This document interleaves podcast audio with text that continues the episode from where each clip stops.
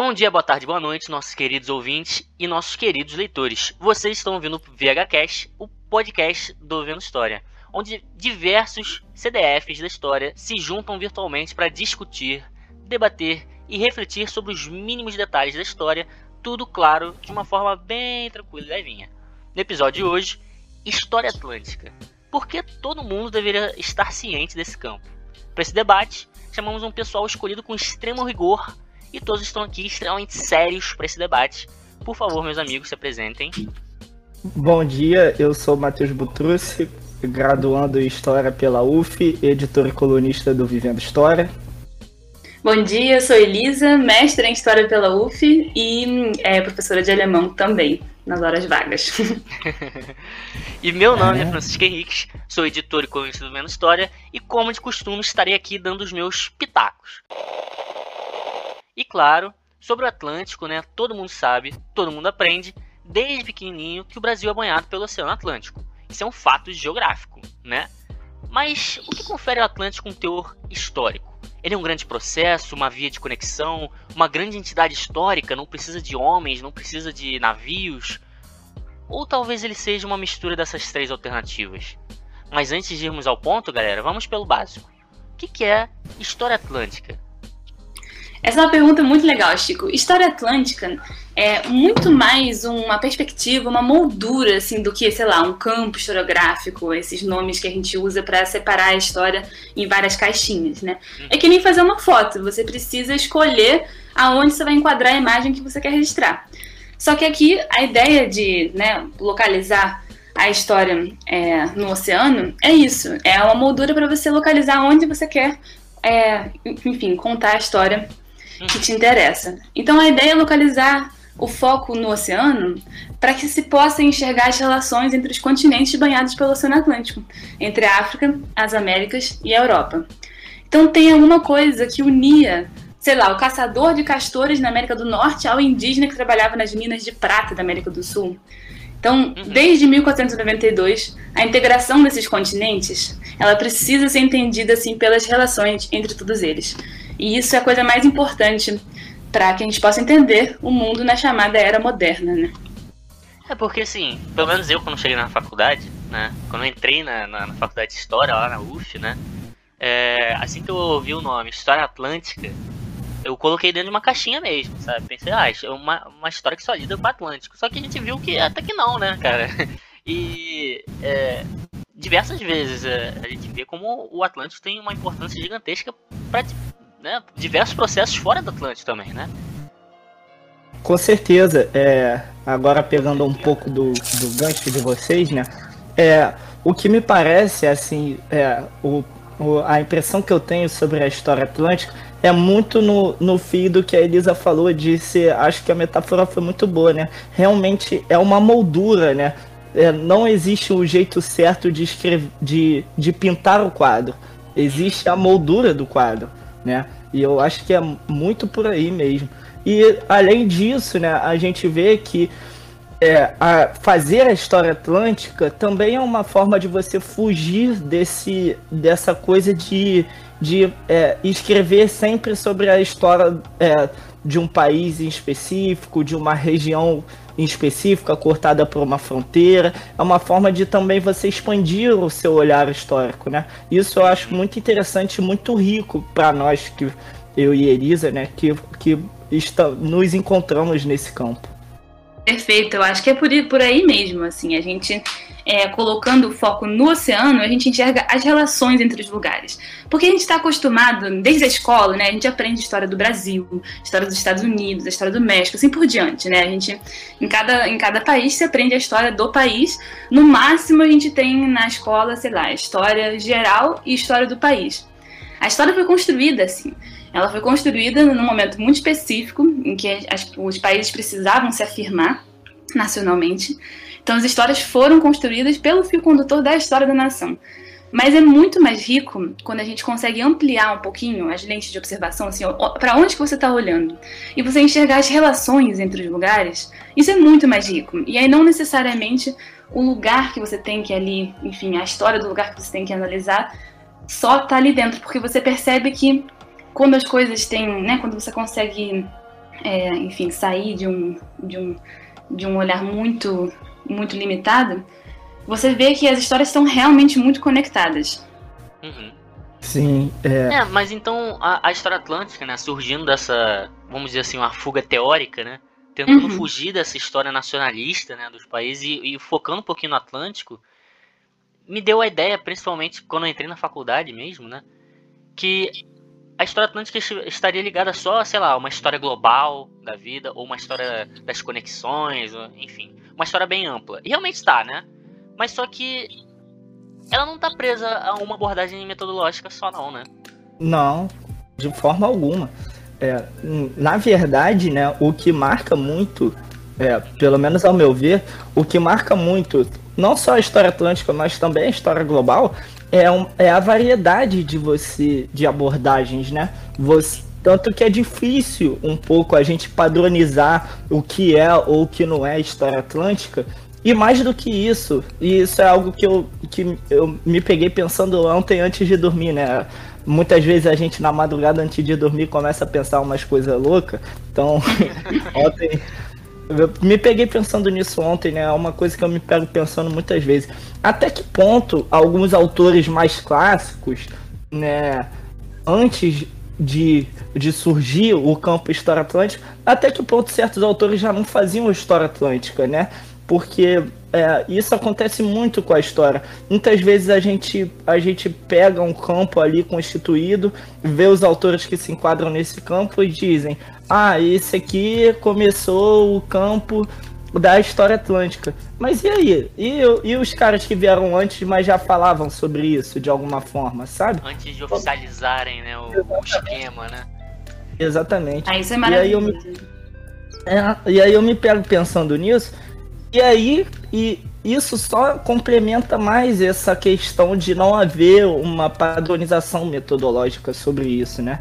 Então, acho que é por aí. Não, isso é maravilhoso que você falou, Butrusci, porque assim, muita gente já fazia uma espécie do que hoje se institucionalizou como a História Atlântica, né? Hoje em universidades ao redor do mundo você tem cadeiras de História Atlântica, você tem pesquisadores especialistas em História Atlântica. E muita gente já fazia isso antes sem ter esse nome, sem ter essa etiqueta. Eu acho que se a gente for por aí, o papo vai para outras direções, porque isso tem a ver também com, né, as pessoas precisando se afirmar num campo, etc. Mas a ideia de como fazer História Atlântica, ela vai muito além da etiqueta. Ela é realmente esse horizonte, é um exercício de você tentar enxergar a relação por trás das coisas, porque isso abre a visão para entender processos em lugares específicos de um jeito maravilhoso. Você começa a entender muita coisa muito melhor. E só mais um pouquinho, só para complementar isso, dessas diferentes abordagens metodológicas, eu acho que é porque... assim, a impressão que dá quando a gente fala História Atlântica, conexões, é basicamente uma história do comércio, ou uma história das movimentações presentes no Atlântico entre diferentes regiões. Mas não é só isso, né? A gente pode olhar diretamente para a história de uma região específica com um pano de fundo do Atlântico, ver como essa região influenciou na história do Atlântico e como a história do Atlântico influenciou no desenvolvimento dessa região. Então é mais do que uma simples história das conexões e relações, né? Pode ser uma história de uma região específica olhando ao mesmo tempo para o Atlântico, né? Então, claro. Então é algo muito, muito rico por dar essa amplitude de escolher como a gente vai olhar, né? Não tem algo ali pré-definido. Você falou palavras-chave, Matheus. Você falou como, né? Eu acho que a ideia da História Atlântica é muito mais ter um cuidado com o como que a gente vai olhar, como que a gente vai escrever a história. Eu tenho um exemplo concreto também, por exemplo, que eu acho que vale a pena, porque é como se escrever uma história política, tendo né, um pano de fundo isso, uma ideia de que é uma preocupação em como escrever a história para que ela não fique só ali circunscrita aos arquivos nacionais e tal. É o exemplo de Cuba e Brasil. Cuba e Brasil, depois de 1820, foram os únicos países que continuaram sendo alimentados pelo tráfico de escravos, né? E viraram os maiores produtores de açúcar e café do mundo no início do século XIX. e no meio de um contexto de forte pressão britânica contra o tráfico. Bom, Cuba e Brasil também tinha uma outra coisa em comum, né? Acho que talvez todo mundo lembre ou não, mas não importa porque é uma informação interessante. Cuba e Brasil eram duas exceções, né, no meio de um mar de um monte de repúblicas, de norte a sul. Então eram os dois únicos países ainda alimentados pelo tráfico de escravos e que não eram repúblicas, né? O Império do Brasil, e Cuba ainda era uma colônia que não ficou independente do Império Espanhol. Eles tinham muita coisa em comum, justamente por isso.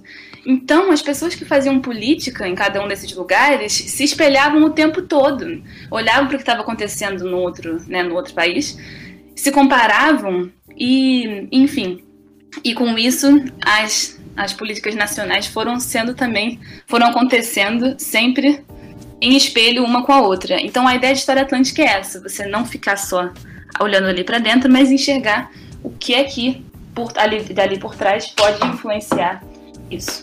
Não, e esse exemplo que você deu é muito bom, né? Porque, assim, pensando mais no Brasil, né? Ainda mais que adoro estudar o tráfico de escravos, né? E dá para imaginar o Brasil que a gente tem hoje sem pensar o tráfico transatlântico de escravizados? Acho que não, né? Assim, é um negócio quase... é um exercício quase impossível, né? Pra gente, a História Atlântica realmente tem um papel muito importante. A gente deu uma porrada de motivo aqui, né? Só que, pro pessoal que tá ouvindo a gente, né? No simplão.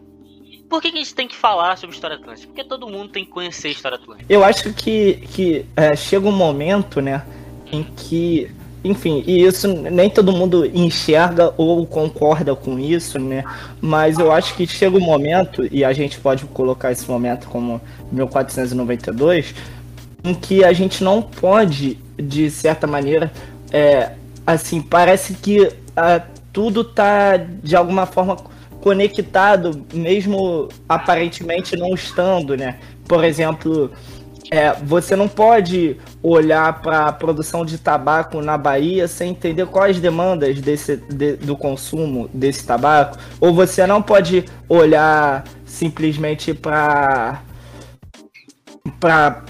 o desenvolvimento açucareiro do Caribe, certo, no século XVIII, sem entender as motivações desse desenvolvimento. Assim, as coisas elas estão ocorrendo de forma entrelaçada a partir desse período. A gente não consegue entender as coisas olhando para uma região e sem olhar para fora, sem olhar que coisa está influenciando ali. Então é algo que vai se imbricando e vai se entrelaçando, as diferentes regiões do Atlântico vão se entrelaçando de certa forma, que a gente não consegue mais só entender algo por si só. Tá tudo de certa forma um pouco conectado, e aí vem até a Dark na cabeça, né, porque tudo conectado, mas enfim... a série Dark, né? Então, uhum. Mas acho que é isso, cara. Eu pelo menos penso dessa forma. Eu tenho uma pequena imagem na minha cabeça que me ajuda a compreender um pouco. Eu acho que todo mundo tem essas manhas, né, na cabeça. Eu tenho essa pequena imagem, assim, um macete para me ajuda a entender um pouco a História Atlântica, assim. Tem uma questão, acho que de geografia, que algumas pessoas já devem ter topado na vida, que é um mundo, né, assim, um mapa mesmo, um mapa do mundo, né, em 1492, e um mapa grandão. E aí em 1600 é muito menor esse mapa. E aí em 1800 é menor ainda. E aí em 2000 é tipo minúsculo comparado a 1492. Isso está se referindo justamente à diminuição dos espaços, mas, né, se referenciando à tecnologia, né? E se a gente parar para pensar que o Atlântico, ele deixou de ser um obstáculo e virou um meio de integração, né, eu consigo compreender dessa forma. Então a imagem que eu tenho é que em 1492 o Atlântico é tipo uma ruazinha de barro, assim. E aí em 1600 ela vira, sei lá, uma rua de paralelepípedo. Depois ela vira uma avenida. E mais tarde, hoje em dia, eu nem sei mais o que é, né? Deus. Não, isso é maravilhoso. Olha, eu achei isso perfeito, Chico, porque é exatamente isso, né? Assim, o Atlântico deixou de virar uma barreira e virou um elo de integração entre todos aqueles continentes. E isso é fascinante, porque realmente a navegação aumentou brutalmente naquela época. A circulação de pessoas começou a aumentar brutalmente também. Circulação de pessoas que levavam animais, patógenos. Pô, hoje, em tempos de pandemia, isso faz mais sentido ainda. Foi um grande período de virada de integração do mundo naquela época, porque realmente com a circulação maior de pessoas, começaram a circular mais patógenos que, por exemplo, geraram a grande mortandade dos indígenas nas Américas com a chegada dos europeus, por exemplo. Os europeus trouxeram erva daninha, trouxeram cavalo, trouxeram um monte de coisa que não existia, não existia nas Américas. Então é um período realmente de integração biológica do mundo também.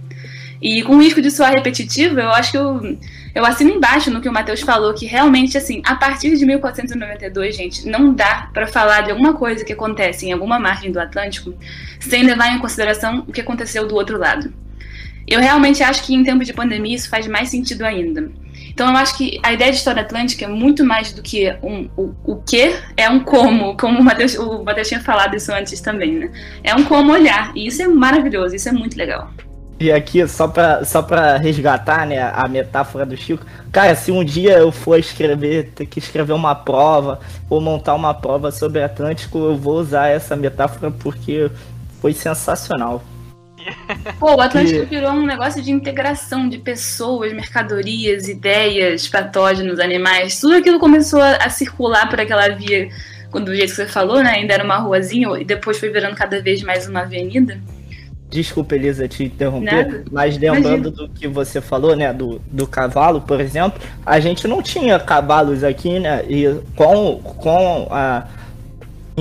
a chegada dos povos europeus aqui, a introdução desses cavalos passou a ocorrer, e assim, os próprios povos nativos de diferentes regiões passaram a introduzir o cavalo no cotidiano deles, virou algo que favoreceu certas populações nativas em batalhas com europeus, então você vê isso no próprio caso norte-americano. Qual filme de Velho Oeste que a gente vê que não tem ali um grupo indígena selvagem e andando com cavalo e machadinha, sabe? Perfeito. E isso é uma consequência dessa integração que passa a ocorrer. Então, a gente vê isso por todos os lados, né? Cara, e do lado contrário também, né? O exemplo mais clássico é da batata, que não existia na Europa. E a batata salvou regiões inteiras na Europa. A Irlanda até hoje, né? Virou o país da batata. Virou o país da batata, salvou da fome mesmo, né? Até hoje na Alemanha, por exemplo, tem um rei da Prússia... que virou conhecido como o rei da batata. As pessoas até hoje vão no túmulo dele e vão levar batatas, por, assim, de agradecimento e botam dentro. Enfim. Então, a batata também é uma planta tipicamente americana, continente americano, e salvou grande parte da população europeia da fome. Isso é muito interessante também. Não, isso que a gente está falando aqui, isso que a gente está falando aqui até ajuda a corroborar com aquilo que a gente falou, que não existe só uma forma de você entender o Atlântico, né? Aqui a gente já falou, sei lá, mil e uma formas de você entender. Primeiro, na faceta biológica, que é um negócio que, assim, eu acho que, ainda mais em tempos de pandemia, tem deslumbrado cada vez mais pessoas, né? A história ambiental aí, que é muito importante e que está sendo cada vez mais trabalhada ultimamente. A história, eu acho que também tem uma faceta política, assim, né? Da história atlântica. Quando a gente vê com a espanhola, por exemplo, a gente tem 1001 motivos para entender por que, sei lá, os povos ali adjacentes aos astecas, né, se viraram contra eles e se aliaram aos espanhóis. Ou, sei lá, como os incas estavam, sei lá, uma guerra civil da vida, né. Então, tem várias formas de você entender a história atlântica. Mas, ao mesmo tempo que tem várias formas de a gente entender a história atlântica, eu acho que conforme o Atlântico vai se transformando nessa avenida que a gente estava falando, né? Ela vai se tornando um palco de diversos processos globais mesmo, né? Inclusive para o Brasil, né? Eu acho que o melhor de todos é o tráfico de escravos, né? O melhor exemplo. Mas, sei lá, você até disse, né, Elisa? O tráfego de pessoas aumentou pra caramba, né? De, uhum. Enfim, de de fatores biológicos e tudo mais.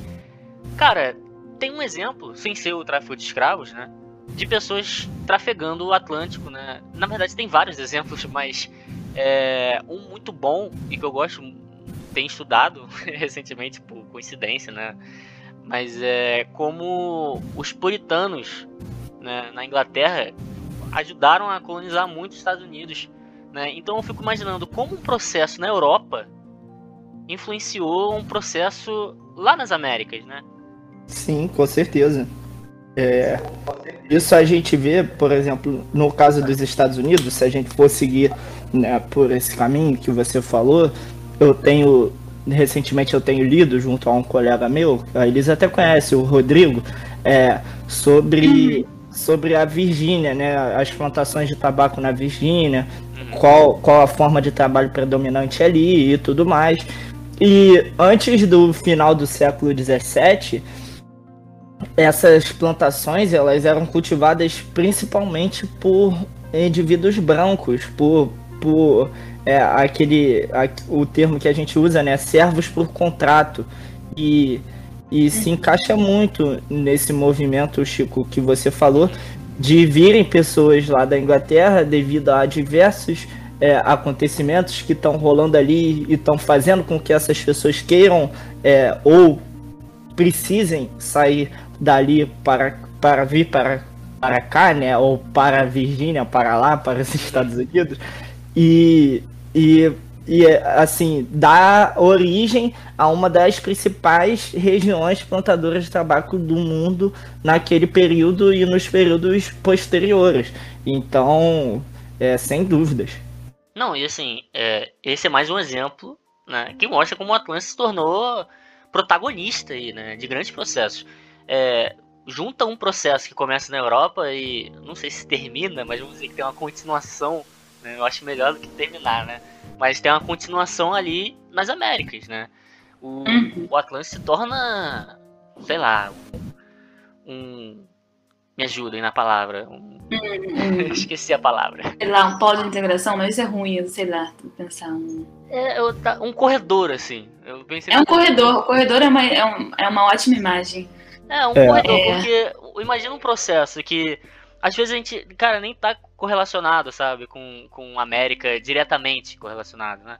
Mas quando você vê, tem todo um fluxo de informação, de pessoas e de, né, fatores biológicos, enfim, que começaram na Europa e de alguma forma, por algum processo, por algum desenvolvimento, foi influenciado a chegar nas Américas. Então, o Atlântico, né, eu acho que na modernidade e até mais tarde, né, no século XIX e por aí diante, vai se tornar, cara, o grande ator aí da história, né? Então, aí eu vou ter que fazer o advogado do diabo, porque, assim, muitos críticos da história atlântica também...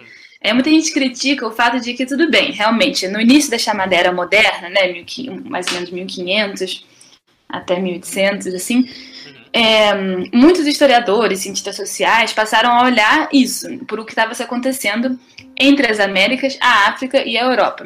E a África é um polo importantíssimo, a gente vai falar disso já já também. Só que muita gente critica que, assim, se recortou muito abstratamente... o Oceano Atlântico, até fisicamente, ele não é separado do Índico. Então, e não só fisicamente, como historicamente também não. Tem muitas coisas muito importantes que aconteceram também via Oceano Índico, que também influenciaram a história de todas as regiões integradas pelo Atlântico.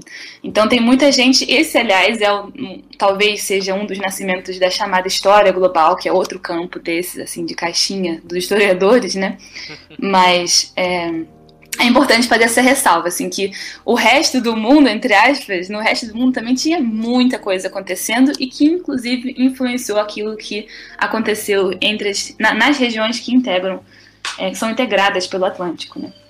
Não só influenciou, né, essas regiões de fora do Atlântico, não só influenciaram o que estava acontecendo no Atlântico, mas como também estavam sendo diretamente influenciadas. Era só isso. E o mundo inteiro, né? E assim, isso é muito fascinante também. Um exemplo concreto é a história da prata. Assim, a história da prata é fascinante. A gente tem as maiores minas de prata. Depois que as minas de prata da Europa começaram a entrar a se desgastarem e não terem mais produção de minérios o suficiente, se descobriram as minas de Potosí, por exemplo, na atual Bolívia ou Peru, agora eu tenho que checar isso, perdão, mas enfim. Bolívia. Mas as minas as minas de prata em Potosí, elas basicamente produziram toda a prata que circulou no mundo no início da Idade Moderna. E a prata era importante, enfim, para um monte de coisas, não só para cunhagem de moedas, mas também objetos, para, enfim, castiçais, etc., objetos militares. Mas assim, a maior parte da prata de Potosí fluiu para a Ásia, porque a China, desde uma reforma tributária da China Ming, em 1300 e não sei quanto, a China começou a coletar os impostos em prata. Então, tinha um desequilíbrio muito grande de comércio entre as regiões da Europa e a China, porque a China só aceitava prata em troca das coisas que a Europa queria importar também, chás, enfim, muitas outras coisas. Então, a Europa precisava pagar tudo em prata. E a prata que nas regiões europeias tinham, vinham todas de Potosí. Então, enfim, isso também é uma história que eu acho que é um capítulo à parte, assim, é fascinante. Mas a prata era drenada pela Ásia e fazia a circulação do dinheiro do mundo inteiro, em toda a Europa. Tudo dos veios de Cerro Rico, em Potosí. Pô, cara, é realmente um exemplo muito bom. Essa eu nem tinha lembrado, né? Como a China ficou dependente de uma prata, né, ali das Américas. E assim, vale lembrar também que essa prata, né, ela era impulsionada em grande parte, não só por aqueles povos ali, né, ameríndios, né, que foram trabalhados em vilas, né, se não me engano, mas colocados em formas de trabalho compulsório e tudo mais, mas também tem que lembrar das formas de assento, né, que impulsionou muito a produção de prata, que, né, o tráfico transatlântico de escravos, que vai levar uma porrada de escravizados para lá, né, uma porrada de português que vai comprar esses assentos, vai comprar os direitos de entregar escravos para essas áreas mineradoras, né, que vai produzir prata para caramba para a coroa espanhola, né? Perfeito, exatamente. Inclusive, o Rio da Prata tem esse nome não à toa, né? E aí uma anedota pequena que eu acho que diz muito também sobre enfim, a relação das regiões do mundo, que é que existem hoje ainda 3 países com nome de commodity no mundo, né? A Costa do Marfim, o Brasil, o pau-brasil, e a Argentina, que argem vem de argentios, né, de prata também. Então, são os únicos três países hoje ainda com o nome de commodity. Isso diz muito sobre a história da colonização desses países e tudo mais.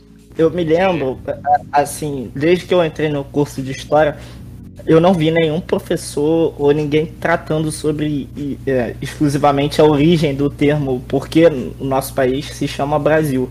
Mas eu me lembro, numa aula de história que eu tive no ensino médio, o meu saudoso professor Dalton, eu me lembro dele falar alguma coisa, o Francisco, nesse sentido de não ser exatamente vindo do pau-brasil a origem desse termo. Mas a segunda coisa que eu ia falar é que, mesmo que não seja, vale pela anedota que a Elisa falou, que é interessante. Então, isso. Os historiadores vão matar a gente, hein? Mas assim, mas eu sou super fã disso também. Às vezes as coisas valem mais pelo que elas representam do que pela verdade histórica. Enfim, mas assim, os nossos colegas vão matar a gente. Se a gente parar pra pensar, depois do colapso demográfico da população indígena nas Américas, foi a migração forçada de africanos pelo Atlântico que permitiu o repovoamento de todas as Américas. Então, aquilo que você falou mais uma vez, eu acho que cai como uma luva aqui, né? Antes, o Atlântico era uma barreira que impedia a integração entre os povos que habitavam os continentes banhados por ele, e depois se tornou uma via comercial intensa de integração de todas as histórias, de todas essas regiões. Acho que a migração forçada foram mais de 12 milhões de pessoas que foram embarcadas entre 1501 e 1867, na Idade Moderna inteira, né, até o século XIX, foram mais de 12 milhões de pessoas forçadas a abandonarem seus laços familiares, seus laços comunitários, e assim, migrarem para um mundo desconhecido, né? Mas essa estimativa, 12 milhões, foram que chegaram nas Américas, né? Tem uma estimativa de quantos mais se perderam no mar, né? Não tem um negócio desse? Tem sim, eu acho que a estimativa de 12, sei lá, a estimativa bem grosseira são 12,5 milhões de pessoas embarcadas mesmo em vários portos na África e 11 milhões que chegaram, então muita gente perdeu as suas vidas na travessia, caramba, que muitas vezes era uma travessia extremamente perigosa, né? Com extremamente doença, perigosa. Né? Com doenças, de condição, exatamente. Extremamente problemáticas. É. E cabe ressaltar que muitos enriqueceram às custas desse processo. Isso que eu ia falar, cara. É, assim, Butrusci, você realmente falou sobre isso, né? Sobre como pessoas enriqueceram, né? Em cima do tráfico de escravizados. E parece ser um negócio meio redundante, né? Óbvio que pessoas enriqueceram em cima do tráfico, né? Tinham pessoas ganhando com isso. Mas eu acho que o buraco é um pouco mais embaixo, né? Principalmente quando tem historiadores que acreditam que o capitalismo nasceu no próprio Atlântico, né? Se você for ver como tem toda uma discussão hoje em dia... Hoje em dia não, uma discussão um pouco batida, mas até hoje tem gente caindo na porrada por causa disso, né? Como o capitalismo surgiu no Atlântico, né? Impulsionado pela escravidão, e que depois essa escravidão, esse capitalismo, né? Nascido da escravidão, já dentro da Inglaterra... Né, sufocou o tráfico e mais tarde a escravidão, né? Então, isso é maravilhoso. É uma discussão completamente doida, né? Muito maluca mesmo. E que o Atlântico surge como... Cara, a gente vive o capitalismo hoje, cara. Entendeu? Se a gente entrar por esse caminho, eu acho que a gente não sai mais dele, mas eu adoro, eu sou muito fã. Assim, pra mim, eu sou firmemente convencida de que o capitalismo não nasce com a Revolução Industrial, etc. Isso tudo é uma certa balela, um certo mito que a gente, enfim... Mas pra mim, o capitalismo com certeza nasce com a integração do Atlântico, em algum momento, em 1500, por aí. Porque o capitalismo é muito mais do que uma ideologia, enfim, princípios de, sei lá, meritocracia, indivíduo acima de tudo, etc. Muito mais do que isso, é um sistema que explica a relação de poder e uma relação econômica também de subordinação ou dominação entre várias regiões do globo, e é com a integração do Atlântico que se cria a ideia de sistema mesmo, assim. A gente usa essa palavra, ela fica meio banalizada, sistema. O pessoal de História Global adora usar sistema mundo, né? Isso, aí você pegou meu coração, adoro o sistema de mundo. Defendi o sistema de mundo no mestrado também, eu sou fã desse negócio, mas eu acho que, enfim, a ideia é isso, é o momento em que se criam pela primeira vez, assim, a ideia de sistema, a gente usa essa palavra, ela é meio banalizada, mas a ideia de sistema é em qualquer, né, pode ser um sistema físico, um sistema geográfico, um sistema biológico, né, mas enfim, a ideia do foco da relação das partes com o todo, das relações entre as partes e do todo com as partes também, enfim, isso é uma ideia de sistema, né. E pela primeira vez na história da humanidade que se cria em escala realmente global, né, atravessando aí oceanos que antes eram barreiras, desigualdades enormes entre regiões que dependem umas das outras, se complementam assim, entre muitas aspas, né, porque aí tem uma relação de desigualdade de poder muito grande. E a maior expressão disso é uma divisão internacional do trabalho que começa a se criar a partir de então. Então você tem trabalho forçado, sim, na base, sabe, no pilar mesmo, na base de várias atividades econômicas importantíssimas que permitem, por exemplo, a ideologia do trabalho livre nos lugares centrais, inclusive. A gente acha que capitalismo se iguala a trabalho livre. Mas eu tenho uma opinião um pouco diferente, eu não sei se a gente vai fugir muito do nosso tema se a gente entrar por aí. Eu acho super válido a gente falar disso tudo, porque no momento que a gente tá falando de, sei lá, história global, vamos botar dessa forma. Deixa eu ver se vocês concordam comigo. E os leitores, se eles vão, os ouvintes, né, se eles vão achar que eu tô falando abobrinha ou não. Mas, no momento que a gente fala de história comparada, né, pensando numa história atlântica que surge de uma história comparada, né, e de uma história global que surge de uma história comparada também, né, e de toda essa discussão de que o capitalismo pode surgir do Atlântico e tudo mais. Quando a gente fala de capitalismo, ou pelo menos de capitalismo histórico, né, que é toda essa discussão que tem hoje dentro da academia e tudo mais, eu acho que faz todo sentido a gente pensar no Atlântico, né? Faz todo sentido a gente colocar num podcast sobre história atlântica. Ah, com certeza. E assim, isso é uma questão que até quem acha, né? Isso eu confesso que eu fico um pouco em cima do muro, assim. Mas é uma questão. Mas é ótimo isso. Isso é importante, assim, né? Opinião diferente, vamos lá. Eu vou mais pelo caminho da Elisa do que pelo outro caminho, mas eu ainda assim, eu não afirmo com tanta certeza certas coisas, mas enfim, qual é o ponto aqui que eu acho? É que até quem vê o capitalismo como a condição do trabalho livre em determinada região, o desenvolvimento da relação, né? Enfim, da relação de trabalho específica composta pelo trabalho livre ali no coração do que a gente chama de coração do capitalismo, né? Ali na Inglaterra, na Revolução Industrial e tudo mais, não dá para olhar o surgimento da Revolução Industrial sem todas essas questões que estão ocorrendo no Atlântico, sem o tráfico de escravos, sem o escoamento de ouro do Brasil para a própria Inglaterra através de contrabando, que... isso é só um exemplo, tá? Mas é um exemplo muito determinante que salta os olhos. Se tivesse num papel, seria algo em alto relevo. Então, esse escoamento de ouro, ele favoreceu diretamente a criação de um ambiente financeiro favorável na Inglaterra, no próprio Banco da Inglaterra, para que diversos processos ali que estão alimentando o surgimento da Revolução Industrial acontecessem. Então, assim, a gente não dá para atribuir uma origem fechada na Inglaterra no processo de cercamento ou no desenvolvimento de uma relação de trabalho específica do capitalismo. Tem muita coisa por trás disso que está...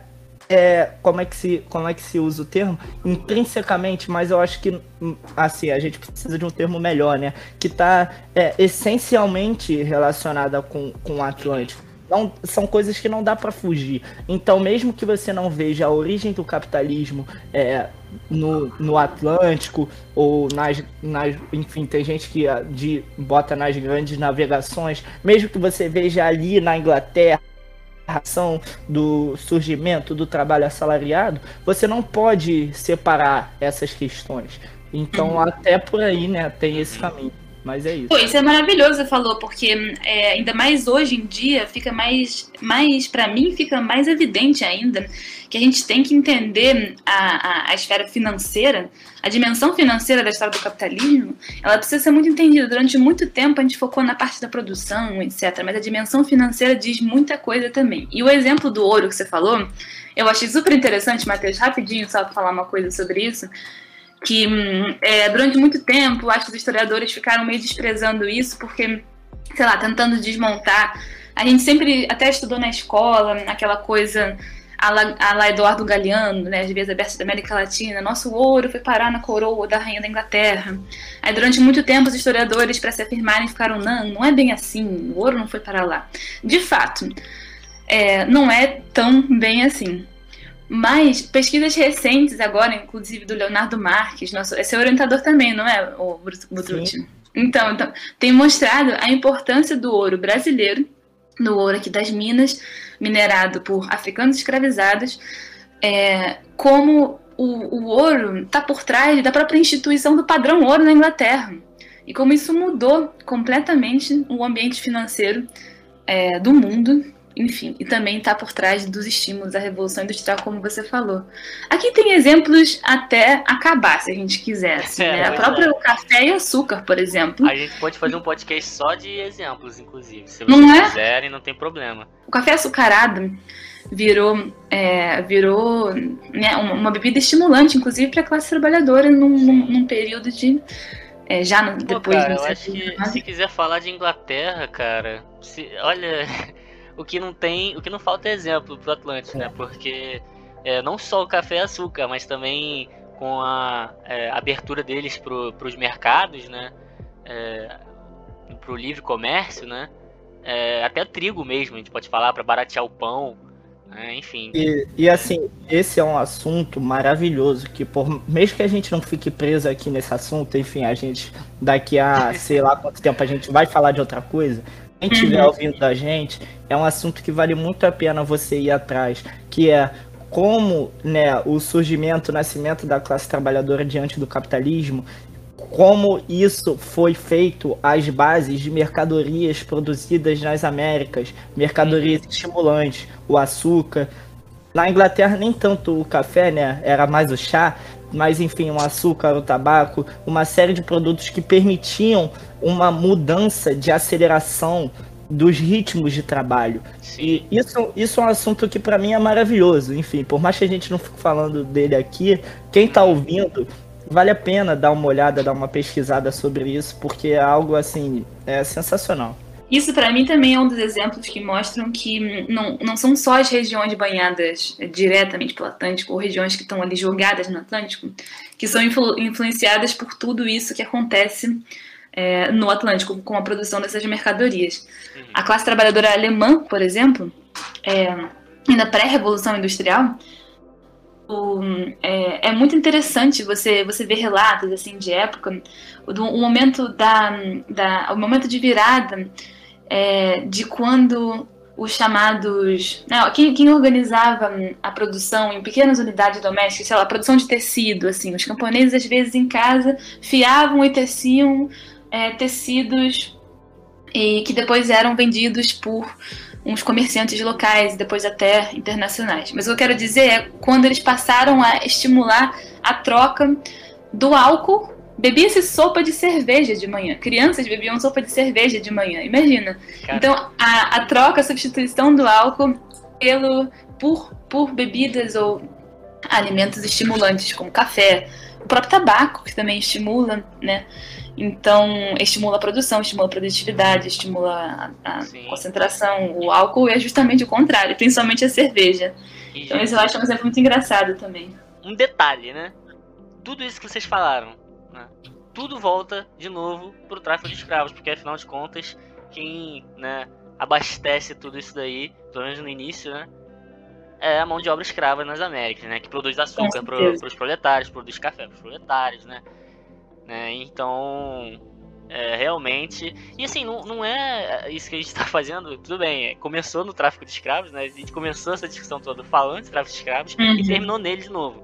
E não é coincidência, né? Lá na década de 40, 50, quando esse pensamento que a gente está discutindo aqui era só um embriãozinho, né? O pessoal que começou a discutir isso estudava o tráfico de escravizados. Só para parar para pensar como o tráfico de escravizados tem a ver com tanta coisa, e para mostrar que o Atlântico realmente, e vou puxar a sardinha mesmo, não quero nem saber, é muito poderoso mesmo. É isso, assim, a história do Brasil, você só entende a história do Brasil se você entende o tráfico de escravos. O Brasil é fundado pelo tráfico de escravos, isso é impressionante, a gente não tem, às vezes, essa dimensão. A gente não tem essa dimensão, e é o Atlântico que permite a instituição do trabalho forçado nas Américas, de maneira sistemática, né? Então, mais uma vez, puxando a sardinha para a observação das histórias através de um enquadramento maior, que é o do Atlântico. Perfeito. Mas então, assim, a gente falou de tanta coisa, cara. A gente falou de tanta forma de entender o Atlântico. Isso só mostra que o Atlântico ele tem várias facetas, né, gente? Uhum. O Atlântico é extremamente flexível. O Atlântico tem... várias formas, vários tempos, vários espaços, se a gente quiser relativizar o termo. Isso é até algo assim... Enfim, eu já falei um pouco disso, mas falar de novo, né? O que eu estudo, né? O tabaco, ele permite que a gente, assim... Os autores clássicos, né? Os estudiosos clássicos, eles acabam tratando muito sobre... aqui o Atlântico, esse lado do Atlântico das Américas, seja a região qual for, mas o lado de lá vai muito ali Portugal e Espanha, né, a Península Ibérica, e França e Inglaterra, que eram as principais potências naquele momento, século XVIII e XVII ainda tinha a Holanda e ali a Península Ibérica, mas enfim, isso é dado um privilégio, né, para essas regiões. E aí até o que a Elisa, né, a Elisa vai poder falar melhor disso, mas a Elisa, por exemplo, ela estuda a relação direta, né, do tráfico ou de processos que ocorrem no Atlântico com regiões da Europa Oriental, né? Então, muito mais aberto, né, do que simplesmente França, Inglaterra, Espanha e Portugal. É, você tem toda a razão, Matheus. Assim, quando a gente fala em história atlântica, o perigo é que a gente logo imagina, pô, 1500 a 1800, Américas, litoral da África Ocidental e um pouco do Noroeste Europeu ali em cima, né? Que, principalmente os países que você citou, França, Inglaterra, Espanha e Portugal. A gente pensa nisso. E aí a gente tem o perigo de ver isso como um bloco fechado. A gente já falou um pouco da importância do Índico até para a organização dos processos produtivos nas próprias Américas, né? Eu estudei um pouco na minha dissertação sobre o papel da Europa, isso, centro-oriental, central-oriental, que seja, mas assim, os países, ou enfim, que não eram nem países na Idade Moderna, né? Mas as regiões que estavam afastadas dos grandes portos atlânticos, mas no interior, os historiadores têm um termo que eu acho horrível, que são hinterlândias. Eu prefiro usar a ideia de sertão, mas aí já batendo em cima também disso, porque sertão que significa outras coisas. Mas assim, a ideia de interior mesmo, do continente da Europa, a Europa Central, Centro-Oriental, que estava ligada também economicamente, por exemplo, e até no campo das ideias, assim, a produção de conhecimentos cartográficos, náuticos, e tudo isso ligada aos processos que estavam acontecendo no Atlântico. Isso é bem interessante, porque a gente passa a ver que não são só os países que tiveram colônias que foram afetados pelas coisas que aconteciam no Atlântico e vice-versa, né? Pensei num exemplo também, Elisa, de que talvez você possa explicar melhor do que eu, né? Eu vou até falar aqui e você continua se quiser. Mas ultimamente eu tenho dado muita importância para a África, né? Tenho estudado muito a África. Assim, a gente lembra, né? A gente vê desde a escolinha, né, que existe um sistema de feitorias. Ah, Portugal botou uma feitoria ali, né, na costa da África. Ah, Espanha também, Holanda. E depois a gente vai ver que vai ser uma grande porradaria franca lá, né? Todo mundo disputando feitoria. E Holanda, né, Espanha, França, Inglaterra, enfim, uma porrada de gente. Só que nesse espaço atlântico, né, principalmente africano ali, na questão das feitorias, não tem só feitoria portuguesa, espanhola. Inclusive, quando Portugal começa a enfraquecer, a gente vai ver uns países entre aspas, né, mas uns estados modernos, vamos dizer assim, bem botar assim, excêntricos, né, que a gente não costuma ver muito. A gente vai ver alguns estados alemães ali, né? A gente vai ver Dinamarca tomando forte português, que é um negócio muito doido. Muito. Brandemburgo, né? Enfim, Elisa, é um negócio bem variado, né, na África que ocorre lá, né? Cara, isso é fascinante, sim. Para isso, assim, vale a pena pegar um recorte da África Ocidental, que é a chamada Costa da Mina, que vai mais ou menos equivale a hoje, assim, aos países de Gana e vai até uma parte da Nigéria. Essa é a chamada Costa da Mina. Os portugueses chamavam essa região da África Ocidental assim. E essa região, gente, ela é pontilhada, assim, se vocês olham um mapa de época, ela é pontilhada por fortes, por fortificações, feitorias, castelos, né? Tem um autor que uma vez falou, ele encontrou um documento e ele falou que eu acho ótimo, porque exemplifica isso bem, que o forte holandês estava a um tiro de distância do forte inglês e assim por diante. Então, realmente, as nações, assim, enfim, as nações que queriam se engajar no tráfico estavam ali coladinhas umas às outras e elas eram completamente subordinadas às autoridades africanas que permitiam que elas pudessem se estabelecer lá e travar o comércio e tudo mais. Mas era uma concorrência intensa entre as potências europeias que estavam ali querendo comprar escravizados. E quando a gente vai olhar quais eram esses fortes, gente, os dinamarqueses participaram muito do tráfico de escravos. Os dinamarqueses tiveram 3 colônias nas Américas, são as hoje Ilhas Virgens Britânicas, né? Tiveram 3 ilhas lá, até a Prússia, que antes de virar Prússia era o Ducado de Brandemburgo, né? Foi virar Prússia só em 1701. Em 1683, a Prússia construiu um castelo onde hoje é Gana, no Cabo Três Pontas. É o castelo de Großfriedrichsburg, assim. Isso é fascinante. Saúde, né? Horrível. O alemão parece latino o tempo todo. Mas, assim, os alemães, tudo bem. Os brandenburgueses, no caso, eles não, para usar o gentílico certo, eles não chegaram a traficar muita gente. Acho que foram, sei lá, 20 mil. As estimativas são em torno de 20 mil pessoas, todas para as colônias dinamarquesas, que eram basicamente colônias de giro. Na verdade, os escravizados eram ainda direcionados para outras colônias espanholas, etc. Mas, assim, é realmente fascinante ver como várias regiões da Europa quiseram uma partezinha da África para chamar de sua, entre aspas, porque o controle deles era minúsculo, mas era uma porta de acesso para se conseguir escravizadas. Na verdade, a maior participação dessas regiões que a gente não costuma ligar com o Atlântico, na verdade não foi nem essa direta, né, a atuação direta no tráfico. Foi uma atuação, entre aspas, indireta. Por exemplo, de produção de mercadorias para o tráfico. Mas então, gente, já que a gente estava discutindo a questão de feitoria na África, pluralidade do espaço atlântico, né? Tinha muito mais que França, Inglaterra, Espanha, Portugal. Isso me traz outra coisa na mente, né? Desde pequenininho, né, pelo menos eu aprendi, vi diversas vezes na escola, a questão do comércio triangular, né? Todo mundo aqui sabe, e eu acho que todo professor de história alguma vez na vida teve que combater essa ideia, né? E por mais que tenha concordâncias e discordâncias, né, hoje em dia, a gente vê que não é bem como a gente vê na escola, um negócio super engessado, né?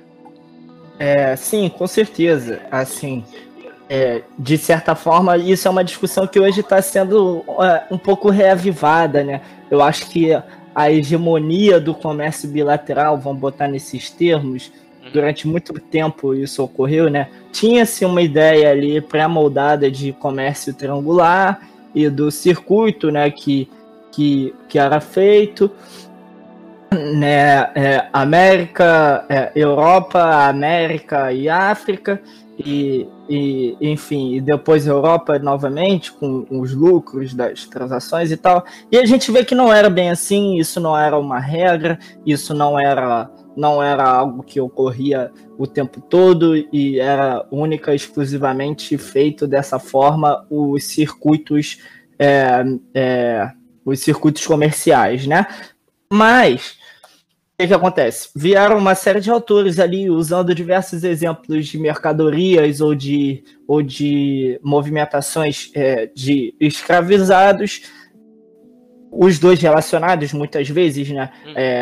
O uso de mercadorias para a aquisição de cativos e cativos escravizados, né? Para quem não está familiarizado com o termo, a gente usa o termo cativo para designar indivíduos que estão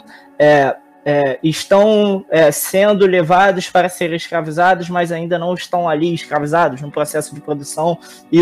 Para isso a gente usa o termo cativo, tá bom, pessoal? Muitos autores olhavam exclusivamente para essa coisa bilateral, e aí é um momento da história, da historiografia, da escrita da história, que precisava-se, de certa forma, desconstruir a ideia de um comércio triangular. E sim, realmente, no próprio exemplo que eu estudo, enfim, o tabaco, né, ele era muito usado na aquisição de escravos, e ele saía da Bahia, né, saía dos portos de Salvador para a região que a Elisa aqui já citou, assim, ela ia exclusivamente para a região da Costa da Mina, e de lá eram adquiridos escravos que esse próprio tabaco ele era muito apreciado pelos fornecedores africanos de escravos, e esses escravos vinham direto para a Bahia, né, muitas vezes para produzir açúcar, ou para produzir tabaco, ou para serem transportados para Minas Gerais, para poder trabalhar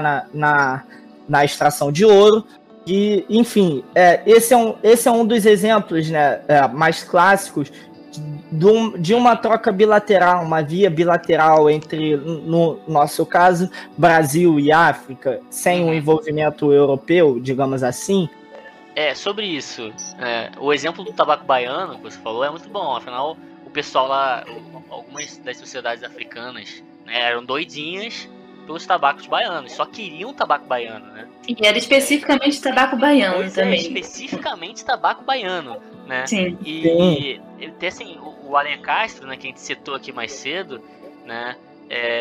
Ele também fala dos luso-brasileiros cariocas, né, cara? Que os caras vão controlar, assim... Controlar não, né? A gente tá puxando muito forte pro nosso lado, mas... Os caras vão ter uma presença muito forte no tráfico de escravizados ali em Angola, né? No Congo-Angola, né? Que hoje em dia a gente chama de Angola, mas... assim, principalmente com a presença muito forte, né? Que eles trocavam por alguma coisa. Principalmente por cachaça, né? A cachaça de Pernambuco, a cachaça carioca, né, era muito forte, né, na troca por escravizados, né, de Angola. Sim, olha, só, enfim, um pequeno exemplo, o aeroporto Galeão tem esse nome até hoje, porque é de lá que saiu o famoso Galeão Padre Eterno. Galeão é o nome de uma construção de navio, né? E de lá saíam também, de lá saiu uma expedição do Salvador Correia de Sá, o governador o capitão-geral da Capitania do Rio, para Angola, enfim. Então... É por isso que é Galeão? Esse é o nome do Galeão. Gente, eu não sabia. Eu também não. Caraca, que incrível. A expedição que liberou a Angola dos holandeses? Assim, eu imagino que sim, porque eu acho que foi ele, né? O governador do Rio. Foi ele mesmo. A construção desse navio ela foi feita em um estaleiro ali próximo à pista do que hoje é o aeroporto, né? Só uma coisinha rápida. Não foi de lá que saiu a expedição do Salvador Correia de Sá, não. Mas, quando ele voltou de Angola, ele construiu um estaleiro ali perto, na Ilha do Governador. E lá ele construiu o maior galeão do mundo na época, o chamado Padre Eterno. Ele tinha 53 metros, o negócio era bruto. O Alencastro mesmo, que a gente citou milhões de vezes, chamou aquilo de o Titanic da era comercial. Era um negócio enorme. E brasileiro, hein? E ele fez isso. Ele fez isso porque ele queria também, aprofundar o tráfico de escravos. Caraca, meu irmão, que maneiro. Olha, eu não sabia disso não. É a história do Galeão. Muito legal. Caraca, cara, não fazia ideia disso. Olha maneiro. Só, curiosidades e histórias pra todo lado, hein, cara, a gente nem percebe. Muito maneiro mesmo. Mas assim, sobre a ideia do comércio triangular, não sei, você tinha falado, né, Chico, que hoje a gente vê que não é bem assim e tal, mas eu vou fazer uma confissão aqui pra vocês, que eu tenho uma preguiça muito grande com a frase do não é bem assim. Porque a gente passa a graduação inteira escutando que tudo não é bem assim, tudo é mais complexo. Né? E tudo exatamente, tudo é mais complexo, tudo é desconstrução. Eu tenho uma certa preguiça, porque aí, enfim, mas não importa. Mas assim, a ideia do comércio triangular era essa, né, básica, né, de que os mesmos navios levavam bens europeus para a África, escravos para as Américas e retornavam para a Europa com os bens americanos. E assim, a ideia, na verdade, ela serve muito mais de modelo. Eu não tenho nada contra isso, assim, simplifica muita coisa, mas é claro que, como qualquer modelo, isso é uma abstração da realidade. Por exemplo, era muito mais comum que esse triângulo fosse dividido em pernas, né, da Europa para a África, da Europa para a América, ou entre a América e a África, que é o exemplo que o Matheus estava falando agora também. Então, a ideia do comércio triangular foi desconstruída hoje em dia, porque realmente não necessariamente eram os mesmos navios, inclusive a construção dos navios era diferente, se era um navio negreiro, se era um navio de mais, para carregar mercadorias. Por que eu fico, de certa forma, em cima do muro nessa discussão? Porque se a gente for olhar com mais carinho para determinados exemplos, a gente vê que podem estar tanto europeus envolvidos em transações, mesmo que indiretamente, entre a América e a África, como indivíduos, né, das Américas envolvidos em determinadas transações entre Europa e África, e assim vai. Assim, para dar um exemplo, por exemplo, uma expedição que está buscando trazer, né, cativos para o Brasil, que está saindo ou da Bahia ou do Rio de Janeiro, a maioria delas ela é financiada por sociedades, né? Dificilmente vai ser só um indivíduo. E muitas vezes podem existir essas sociedades, podem ser compostas por um cara que está aqui no Brasil, mas um irmão dele está em Portugal, ou a pessoa que está envolvida na sociedade junto com ele está lá em Portugal. Então é algo muito relativo, né? Que não dá para a gente bater o martelo e falar bilateral ou triangular. Eu acho que depende de cada caso para poder falar sobre isso. Então, esse é meu posicionamento, que não dá para a gente bater o martelo e falar algo nesse sentido. Mas então, já que a gente discutiu isso tudo, né? Ficou faltando um pontozinho, né, do Atlântico Flexível, que é o espaço, né? O espaço não é só importante para os geógrafos, tá, pessoal? É muito importante para nós historiadores também. E quando a gente pensa no Atlântico, né? Eu acho que espaço é um negócio muito característico da discussão, né? Afinal, o Atlântico existe só nele mesmo? Ou os processos que ele conduz e que ele foi palco começam e terminam nele? Afinal, a história atlântica se limita ao Atlântico? Perfeito, Chico. Não, com certeza não. A gente deu o exemplo aqui do Índico, a gente deu um pouco do exemplo do interior da Europa Central, ali aquelas regiões todas, o Sacro Império Romano Germânico, ali tem várias áreas que se desenvolveram economicamente.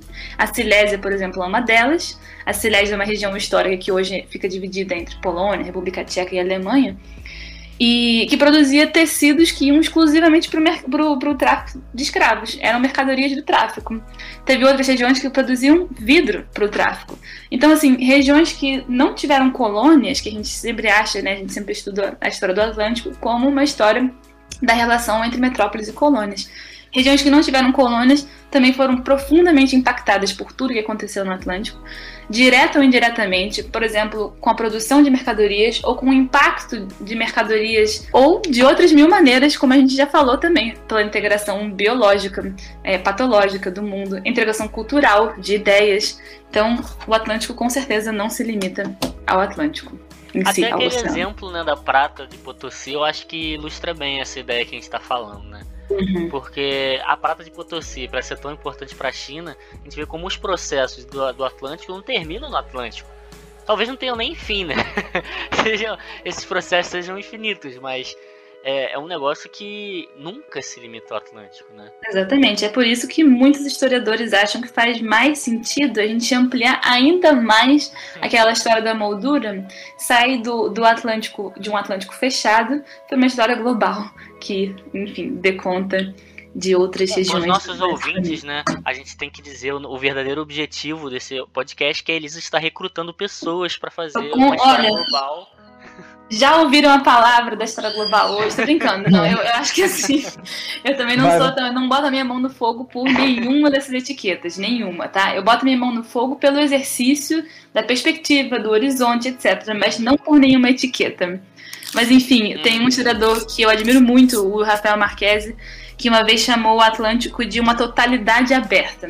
E eu acho que isso faz muito sentido, porque as coisas que aconteceram, os processos todos que aconteceram no Atlântico e uniram aquelas regiões que eram banhadas pelo oceano e também outras um pouco mais além, né, os seus interiores, elas são suficientemente consistentes para que a gente veja aquilo como uma totalidade, mas ao mesmo tempo uma totalidade aberta, né? O Atlântico, a história do Atlântico escapa desses limites muito fechados. Perfeito. Caminhando, então, né, para uma conclusão, gente, eu vou deixar aqui minhas considerações finais. Eu vou convidar vocês também para deixar de vocês, né? E qualquer coisa que vocês quiserem falar, Vocês estão livres para falar, não importa o assunto, ok? E assim, eu queria falar diretamente, né, para a importância que eu acho que esse episódio tem, porque História Atlântica, né, em si, História Atlântica, o termo e o campo, talvez, não é uma coisa que a gente vai chegar para uma pessoa na rua e ela vai saber, né, necessariamente o que é isso. Eu acho que esse episódio é talvez uma tentativa de, como é que eu posso dizer, exportar um pouco do que a gente discute dentro da faculdade, né, dentro da academia, e que, sinceramente, é aquele tipo de conhecimento que todo mundo tinha que ter pelo menos um pouquinho, sabe? Porque no momento que a gente entende, pensando no Brasil, né, no momento que a gente entende por que a gente está aqui e como que a gente se, né, como que a gente veio parar aqui, a gente entende um pouquinho do todo, compreende? Do panorama. Então, eu queria deixar aqui um agradecimento aí. Obrigado, Elisa, por ter aparecido, né, por ter contribuído de uma forma tão boa. Obrigado, Butrusci, também, né, meu colega aí no Vendo História. E acho que esse episódio foi talvez um dos mais importantes que a gente já fez, sinceramente. Ótimo. Eu queria dizer que o meu pensamento ele é muito parecido com o do Chico, né, nesse sentido de que esse é um tipo de conhecimento que nem todo mundo tem. A grande maioria das pessoas não tem, por não ter no ensino médio, no ensino fundamental, algo específico sobre isso, né? Eu acho que o mais perto que a gente chega disso são as grandes navegações. Então, né, a gente não tem muito uma coisa que é saber o que é uma história atlântica, saber o que são processos atlânticos. Então, eu acho, sim, que esse talvez seja um episódio mais importante para quem não faz história do que para quem faz, né? Então, é isso. Isso é muito legal que você falou também, Matheus, aqui. Às vezes dá a impressão na escola, né, que aí, de repente, os portugueses chegam no Brasil e aí acaba a história do mundo na escola. A gente vê só a história do Brasil. E aí, geralmente, a gente vê, inclusive, a história do Brasil com os limites das fronteiras nacionais, com Acre e tudo pronto, como se tudo pronto já existisse desde 1500. E aí sim que a gente entende a importância da história atlântica, né? O mais fascinante da ideia de história atlântica é que você percebe que a história não é só conteúdo, não é só fato, é uma questão de foco, de enquadramento mesmo, aonde que você vai localizar a história que você quer contar. E quando você, né, olha um pouquinho de mais de longe, você vê que o buraco é muito mais fundo, as coisas estavam muito mais relacionadas desde antes. Eu queria agradecer muito, eu sou muito fã do Vendo História, acompanho o trabalho de vocês demais, assim, vocês são incríveis. E eu acho que é isso, a História Atlântica é um assunto fascinante. Tinha muito mais coisa para falar, sempre vai ter mais coisa para falar. Sei lá, tem o impacto das ideias, das revoluções da França, dos Estados Unidos, no Haiti, por exemplo, né, que circulavam no Atlântico também, como aquilo impactou tantas outras regiões do Atlântico. A gente falou das mercadorias, que são realmente a base e sustentação da história atlântica. A gente falou da circulação de pessoas, de migração forçada à migração voluntária. E a gente falou até de biologia, né? De circulação de patógenos, plantas, e de conhecimentos científicos e técnicos. Então, eu acho que a história atlântica é um campo extremamente rico, é muito legal, assim, para quem estuda história, para quem não estuda história, como eu falei, é uma questão muito mais de foco, de perspectiva. E para quem é brasileiro, é fascinante a gente entender que o Brasil não se formou dentro do Brasil. O Alencastro resgatou, por exemplo, uma frase que eu acho, assim, conclusiva para tudo, do Padre Antônio Vieira, o famoso Padre Antônio Vieira, que falava que o Brasil tem o corpo na América e a alma na África. A importância de se estudar as coisas que aconteceram fora do Brasil, inclusive para entender o Brasil. É por isso que eu acho a história atlântica tão fascinante. Bravo. Aqui a gente vai se despedindo, né, gente? Dando um adeus atlântico, um beijo atlântico em vocês. E agradecer vocês por terem tido a paciência de nos ouvir. Espero que tenha sido de alguma forma bom e descontraído para vocês, porque adquirir conhecimento de forma descontraída é muito mais fácil do que de forma séria. Então, É isso, gente. Espero que tenham gostado. Gente, como diz o meme da Pfizer, beijinhos atlânticos para todo mundo. Espero que vocês tenham gostado e fiquem atentos ainda à programação intensa do Vivendo História, que tem muita coisa muito boa. Olha, fez até propaganda pra gente. Obrigado. Claro. Bom, gente, é isso aí, então. Todo mundo já falou. Estamos terminando nosso episódio. Muito obrigado a todo mundo que ouviu até aqui, as duas pessoas e a minha mãe, né? E a gente vai ficando por aqui. Até a próxima. VH desligando.